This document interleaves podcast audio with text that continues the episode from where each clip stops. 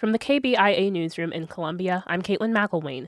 A few pieces of legislation regarding foreign land ownership were heard yesterday in the Senate's Select Committee on the Protection of Missouri Assets from Foreign Adversaries. Missouri News Network's Siggy Reese has the story. Senators expressed concern Wednesday regarding Chinese interference with American land and intelligence at a committee hearing for several pieces of anti foreign land ownership legislation.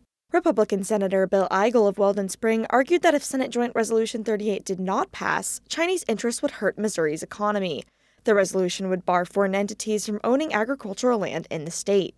They could actually drive up the cost, artificially drive up the mm-hmm. cost of farmland in the, in the state of Missouri to where everyday farmers that you and I are talking to every day can't even afford to get into that market.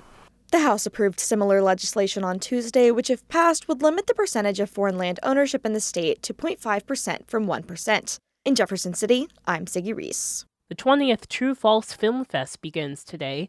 The Columbia Missourian reports this year's festival includes 33 feature films, 25 short films, and several other live events. One of them is the Jubilee, an opening night gala for pass holders that starts tonight at 5:15 p.m.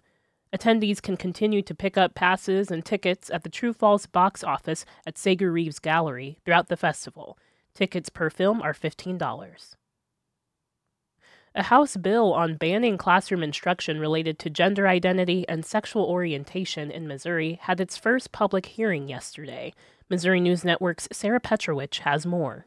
Republican Representative Ann Kelly of Lamar has proposed a bill that would prohibit LGBTQ plus related instruction in Missouri classrooms, saying that, quote, exposure to such topics is inappropriate for children.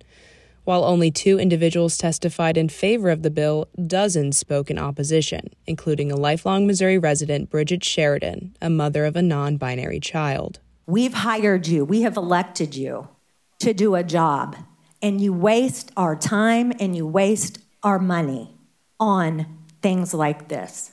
And you should be ashamed. Do the right thing. Vote no on this.